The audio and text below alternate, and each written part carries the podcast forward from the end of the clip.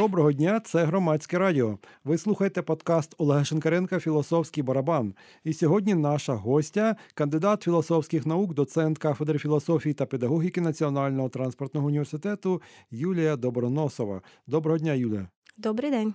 Ми сьогодні будемо говорити з вами про канадського філософа, філолога, літературного критика, дослідника впливу медіа як засобів комунікації на аудиторію Герберта Маршалла Маклуена.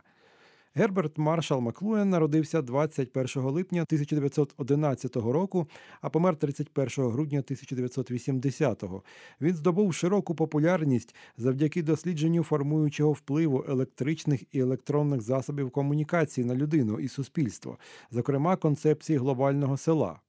Його ідеї мають важливе значення для розуміння розвитку сучасної цивілізації як глобального суспільства, яке абсолютно забезпечує неузгодженість за всіма питаннями. Мені здається, що тут явне перебільшення, адже саме завдяки електронним засобам комунікації ми маємо тепер просто неймовірну і нечувану раніше узгодженість за всіма питаннями. Для того, щоб їх узгоджувати, більше не треба збиратися всім разом в одному місці. Досить просто домовитися по інтернету, наприклад. Всі ідеї та новини розповсюджуються майже миттєво. Що ж тут мав на увазі Маклуен, про яку неузгодженість він казав?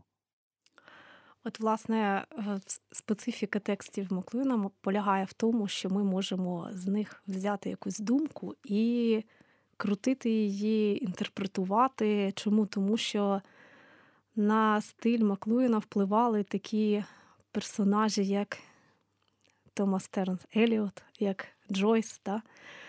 І, відповідно, він сам дотримався такої точки зору, що він має писати так мозаїчно. Та? Але, власне, коли Маклуен говорить про настання ери нових медіа, він говорить про те, що всі старі покоління медіа не зникли. І він водночас залишається оптимістом, величезним оптимістом, мало того, його ще й потім культовою фігурою серед оптимістів назвали нових медіа. Але водночас він говорить про те, що є такі моменти, коли люди поступово в межах певних медіа стають їх сервомеханізмами. Тут, очевидно, мається на увазі неузгодженість поміж різними каналами медіа. Тобто ті, хто користується інтернетом, не зрозуміють ті, хто користується тільки телебаченням. От проблема полягає в тому, що людина ніколи не користується тільки. І мені здається, що попри те, що багато є достатньо неоднозначних і багато є таких ідей у нього, які не зовсім адекватній нинішній вже медіареальності, та? Тобто тому розмаїттю, в якому ми живемо. Оця тема, вона незаслужено забута, але вона шикарна. Маклуен говорить про те, що ми завжди маємо справу із присутністю кількох медіа. І оця присутність кількох медіа, вона так трішки зворохоблює людину. Але вона в тому числі показує і на можливості оцих гібридних форм. Та?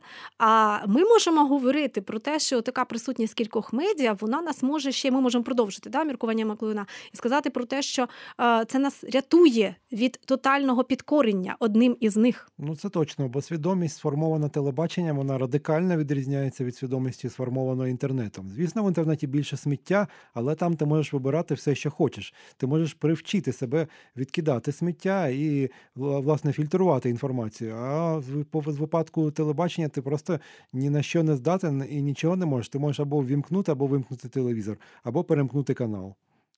І, власне, оця от співприсутність кількох медіа, вона виникає у Маклуена в кількох книгах. Мало того, в одних із них він їх протиставляє, і там ми можемо навіть говорити про те, що він міркує про певні домінантні медіа, да? Коли він, власне, в «Галактиці Гутенберга» міркує про людину книги, да? І говорить про те, що і західний суб'єкт, західна людина, як така, це людина книги. Да? Тобто, коли він говорить там про перехід між письмом і книгою, але коли він підходить уже до 20-го століття, він опиняється ситуації, коли він бачить, що медіа завжди декілька. Мало того, тут є дуже цікавий один нюанс, коли приходять наступні покоління медіа, попередні остаточно не вмирають.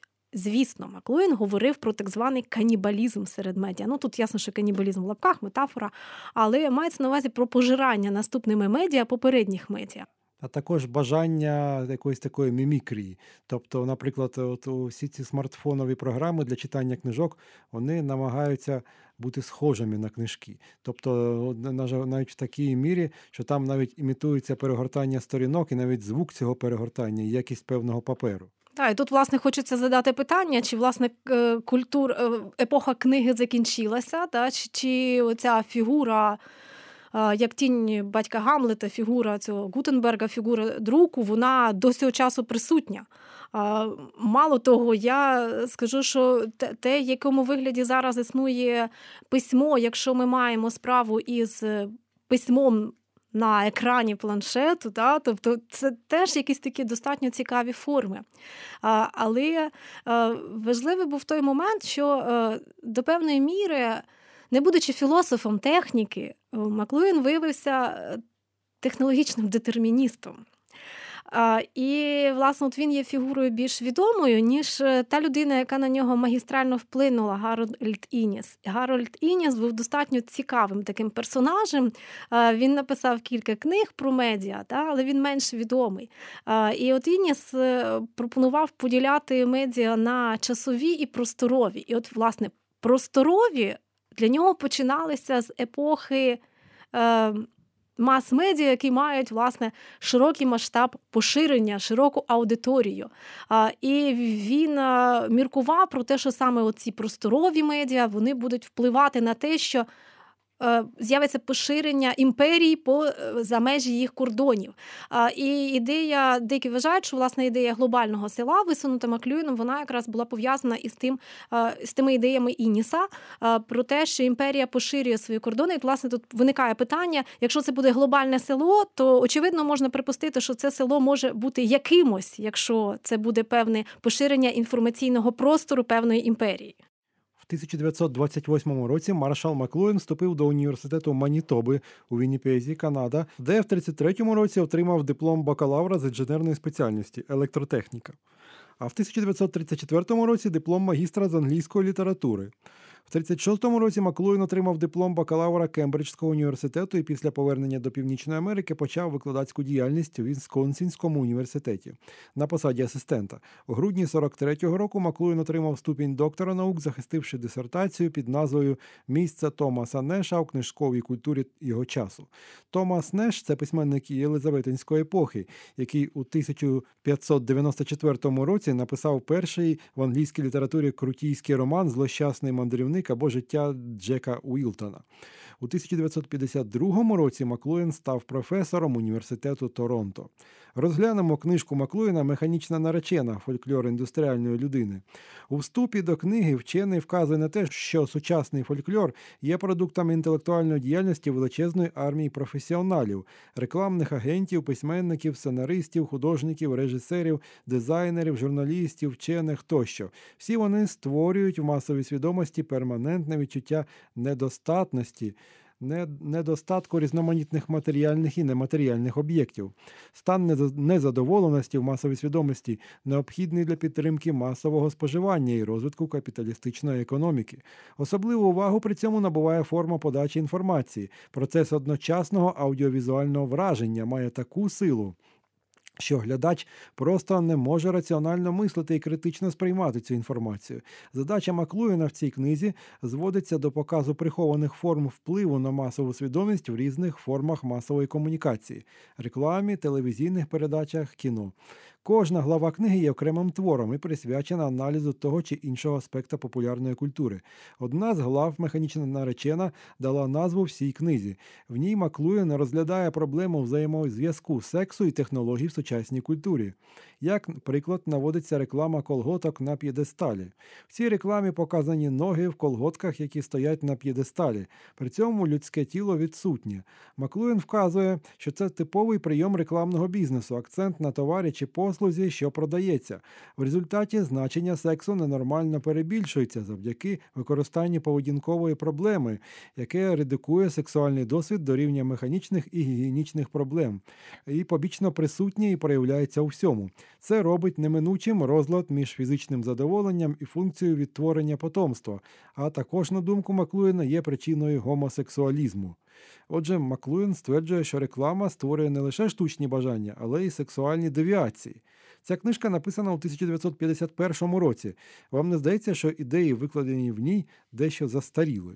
Я вже не кажу про те, що гомосексуальність виникла задовго до 20-го сторіччя і та сучасних медіа. Дуже сумнівно, що вона може бути їхнім наслідком. Насправді, тут є достатньо така цікава ситуація самого життєвого шляху Маклуєна. Ну так, він був католиком, у нього було 6 дітей. Ні, я не це маю на увазі. Я маю на увазі, що от ви звернули увагу на те, що Маклуєн писав дисертацію про книжну культуру. Так? І от він потрапляє як викладач до Північноамериканського університету, де в нього є студенти, які не є людьми книжної культури єлізаветинської доби. Так? Тобто це студенти, які живуть у світі масової культури, і мені здається, що це, мабуть, що був такий травматичний момент. І в цій книзі ще дуже сильним є оцей патос критики масової культури, частково, наполовину. Тобто патос критики масової культури і намагання в ній знайти все зло світу. У 51-му році він уже її на 50% не ненавидів, бо він в цій книзі починає говорити про те, що ми не можемо говорити про масову культуру не її мовою. Тобто він поступово від цього відходить. Там є дуже цікавий один момент. 51-62. Від фігури Маклуєна, який вбачає в масовій культурі якісь такі не лише, а на 50% вже огидства. Тобто від Маклуєна, який відчув потрясіння від того, що він людина от цієї культури поезії високої, герметичної. Він потрапляє от в це засилля масових образів. Він починає з критики переходити до намагання зрозуміти із середини. І між цією книгою і книгою 62-го року є 11 років. 11 років він дуже сильно змінився. Нагадую вам, що ви слухаєте подкаст Олега Шинкаренка «Філософський барабан». І сьогодні з Юлією Доброносовою ми розмовляємо про Маршалла Маклуєна і його книжки.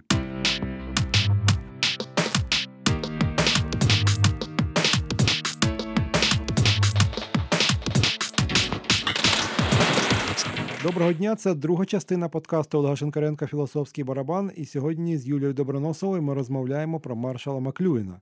Наступна книжка Маклуєна «Галактика Гутенберга. Становлення людини друкуючої» була написана у 1962 році. Книга «Галактика Гутенберга» отримала премію уряду Канади і зробила ім'я Маклуєна відомим в колі наукової спільноти.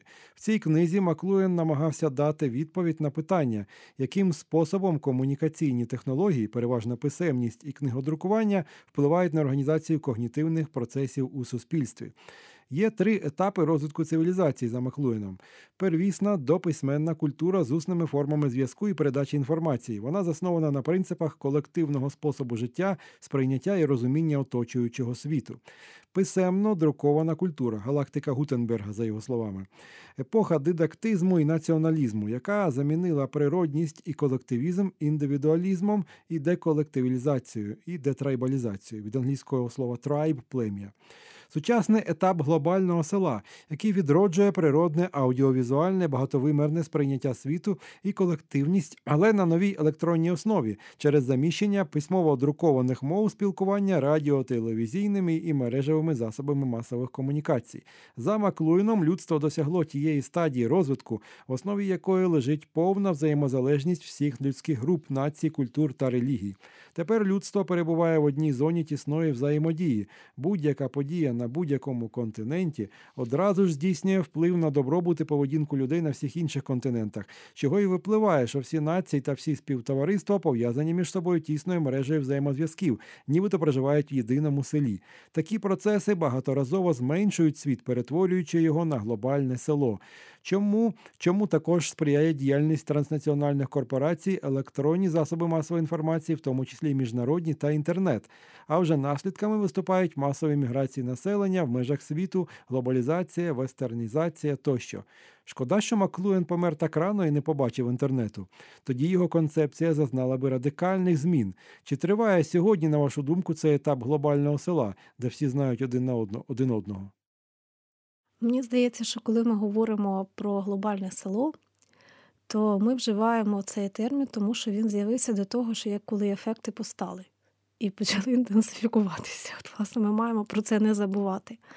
Але коли писалася «Галактика Гутенберга», але я хотіла звернути увагу на те, що вона більше 10 років тому в Україні перекладена, да? І, мабуть, що це єдиний такий проєкт перекладу, такого більш-менш фундаментального перекладу творів цього теоретика медіа. Да? Так от, власне, коли Маклуен говорив про глобальне село, то він передбачав саме оцю інтенсифікацію комунікацій. І, власне, тут є дуже цікавий один момент. Він потім став дуже важливою культовою фактичною фігурою для людей, з одного боку, які були такими технологічними алярмістами, які боялися приходу цих технологій через те, що ці технології уможливлювали управління людьми. А з іншого боку, він став культовою фігурою для людей, які радо вітали всі ці зміни і вбачали в цьому якийсь прекрасний новий світ. Алярмізм Маклуена – це окреме питання. Зараз я трішки процитую. Ось що він пише. Замість того, щоб перетворитися на колосальну Олександрійську бібліотеку, світ став комп'ютером, електронним мозком. Саме так, як це описується в невибагливій науковій фантастиці. От це вже ми відчуваємо просто його зневагу до попкультури. І в міру того, як наші почуття виходять назовні, великий брат проникає всередину. Тому... якщо ми не зуміємо усвідомити цю динаміку, то в один прекрасний день опинимося зануреними в атмосферу панічного страху, який більше пасує тісному селищі племінних барабанів з його загальною взаємозалежністю і вимушеним співіснуванням. Мало того, що він тут Оруелла назвав невибагливою фантастикою, і ще взагалі ця цитата виглядає вже аж занадто алармійською. Виглядає так, що Маклуен просто не знав свій предмет, а намагався, як ми кажемо зараз, розігнати зраду. Вам не здається, що попри всі передбачення науковця щодо нашого сучасного світу, він був дуже наляканий його наступом? Звідки цей страх? Може, він боявся, що сучасні інформаційні технології потраплять до рук очільників Радянського Союзу і ті захоплять за їхньою допомогою весь демократичний світ? Ви знаєте, там треба дійсно, я вже звертала увагу на динаміку його поглядів. Він дуже неоднозначна фігура, яку його і ідіотом називали, і науковці його не зневажали, і казали, що зрештою це взагалі не науковий текст. І, власне, є аналізи текстів його, які говорять, що це художнє письмо, а не текст. Це колаж, мозаїка, художній текст, але ні в жодному разі афористичний, але ні в жодному разі не науковий. Але насправді там не так багато цієї тривожності, ніж може здатися по таких цитатах. Чому? Тому що для того, щоб реконструювати погляди цього теоретика, ми маємо взяти не лише його, приміром, книжки, а його, наприклад, інтерв'ю журналу Playboy. І в цих власне, інтерв'ю не лише Playboy, але він був достатньо цікавою фігурою, він любив, значить, піаритися, доносити свої ідеї через різноманітні мас-медіа, та? І він був на них дуже присутнім. Через це його ще більше ненавиділи науковці, та? Його сучасники там на конференціях писали про виступали і писали про небезпеку маклюєнізму, про те, що це така ходова філософія, там, на швидкоруч зроблена сьогодення. Я так розумію, що якщо Ніклас Луман мав свій пивбар, то Маклуен міг би мати свою піар-агенцію зараз. Маклуен мав мати медіахолдинг. Але насправді тут йдеться про те, що там в пропорції, якщо в пропорції повиписувати цитати про тривогу і про те, що дійсно настане якийсь новий світ, то от я згадала про інтерв'ю журналу Playboy, так от в цьому ж інтерв'ю Маклуен говорить, що ми маємо знайти якусь таку середину між оптимізмом і песимізмом. І він так дуже спокійно говорить про те, що в майбутньому ми можемо стати сервомеханізмами для медіа, І ми будемо це усвідомлювати, і вони будуть нами управляти, і за допомогою цього можна навіть управляти якимись цілими суспільствами. Тобто він це говорить достатньо спокійно, як те, що можливо. Тобто він ніби змирився вже з цією можливістю. Але я хочу звернути увагу на інше. Попри те, що хто тільки не критикував цього теоретика, його критикували з різних боків.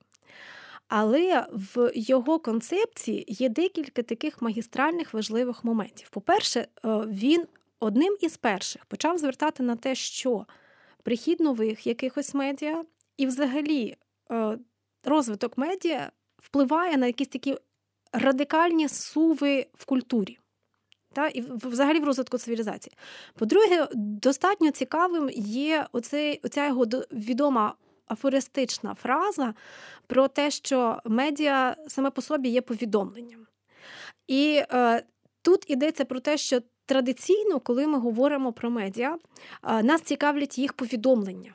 А до речі, те, що ще за що страшенно критикували і досі учасні його критикують, це те, що в нього поняття медіа таке дуже широке. І він медіа вважає, і те, що ми традиційно розуміємо, там мас-медіа, радіо, телебачення, газети, але медіа в нього письмо, в нього медіа книга друкована, в нього медіа географічні карти, в нього медіа, наприклад, світло. Та, тобто електрострум. Тобто поняття дуже широко розмиваються кордони поняття, але мені здається, що в тому є дуже цікавий висновок. Фактично вся та сукупність медіа, про яку говорить Маклуен, це культура.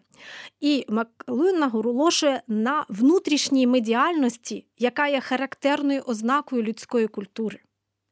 І цей момент, він дуже цінний в його спадщині, попри всі неоднозначності, попри ці коливання між тим, що чи буде цей прекрасний світ нового глобального села, чи цей світ буде тотального управління, чи всі ми перетворюємо в сервомеханізми для своїх гаджетів, та? Тобто чи зрештою ми почнемо відчужувати від себе певні свої відчуття, бо, власне, от ще один важливий момент. Маклуен говорить не про те, що медіа змінюють свідомість, цінності чи ще щось таке, та? Їх повідомлення, зміст їх повідомлень. Він говорить про те, що вони змінюють співвідношення органів чуттів.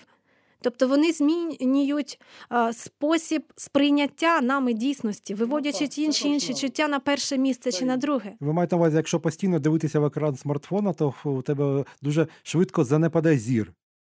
Не тільки це. Ми отримуємо певну перспективу і певну ієрархію чуттів в межах певного медіа. І, відповідно, коли ми отримуємо цю певну ієрархію, ті чи інші чуття, вони відходять на другий план. І в нього є достатньо така неоднозначна класифікація медіа на гарячі і холодні. От ми зараз з вами знаходимося в межах гарячого медіа, тому що радіо впливає на один орган чуття, та, тобто він максимально заповнює даними, та, це...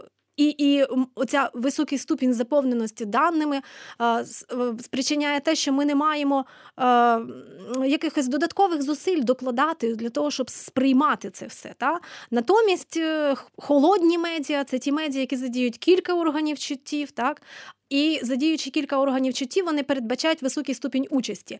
Причому він це намагався пояснити ще й у прикладах таких, як там, приміром, мені як викладачу, мені цікаво, що він казав, що лекція – це гарячі медіа, да, семінар – це холодне медіа. Да. При тому, що він ще й вводить таку метафору, як перегріте медіа. Да. Тобто, коли воно вже це гаряче, яке до одного органу чуття звертається. Да. Тобто, там, не знаю, книжка звертається до зору. Да. Тобто, і відповідно вуха в нас не працюють. Да. Або, от, власне, радіо, гаряче медіа, яке звертається максимально до слуху. Так от, власне, перегріте медіа, воно... переходить в нову форму. Та? Тобто отут є важливий момент переходів, співіснування, гібридних форм медіа. Та? До речі, послідовники Маклуена молодші з одного з північноамериканських університетів, вони говорять, що нові медіа близькі не до гарячих, не до холодних, а до замерзаючих. Та? Тобто я, в принципі, не можу зрозуміти, це можу пояснити, можу собі якусь схему розуміння вибудувати, але... Мені здається, що це скоріше така гра в метафори, да? Хоча ми можемо з цим погратися, попробувати. Масштаб досліджень Маклуєна та його передбачення вражають. Можна впевнено сказати, що він бачив майбутнє, хоча й мав сильний страх до нього подекуди. Цей страх нагадує нам сьогодні жах дикуна, первісної людини, яка несподівано побачила радіоприймач. Чи можуть бути для сьогоднішньої людини корисними ці забобони науковця минулого сторіччя? Принаймні вони здатні навчити нас самих позбавитися від будь-яких забобон. А на цьому наш подкаст закінчено. Дуже дякую вам, Юлія, що ви прийшли і підтримали такий цікавий діалог. До побачення. До побачення. А ми з вами зустрінемося наступного тижня.